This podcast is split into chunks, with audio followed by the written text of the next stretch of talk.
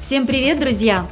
Когда вы спрашиваете меня, какие витамины следует принимать, никогда не тороплюсь с ответом. Эта тема скорее индивидуальная, требующая вашего медицинского обследования и совета врача. И все же я выделю три базовых элемента. Коллаген – это белок, который содержится во всех тканях нашего организма. При нагрузках и с возрастом количество коллагена в организме уменьшается, что может приводить к травмам и болезням.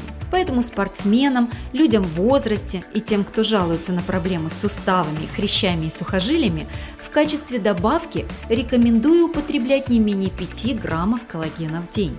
Омега-3 замедляет распад коллагеновых волокон суставного хряща, снимает воспаление суставов, связок и даже устраняет болевые ощущения также принимаем ежедневно. И еще существует витаминно-минеральный комплекс. Он из обычной аптеки. Факт, что в обычной еде мы не получаем нужного нам количества витаминов и минералов. И уж тем более для того, чтобы стать выносливее и быстро восстановить силы после тренировок, нам нужны те же самые витамины. Так появились мужские и женские.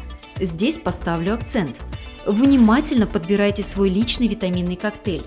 Задумайтесь, какой результат вы хотите достичь. Вы стремитесь быть в тонусе, сохранить здоровое тело, выглядеть моложе и стройнее, но, возможно, вы планируете набор качественной мышечной массы, работы на рельеф, Возможно, вам нужны минералы для сушки. Большинство витаминных составов схожи между собой. Разница лишь в дозировке препарата и цене. Итак, подвожу итог. Коллаген для суставов – раз. Омега-3 уменьшает жировые отложения путем снижения уровня кортизола. 2. Витаминно-минеральный комплекс как компенсация возможного дефицита в витаминах.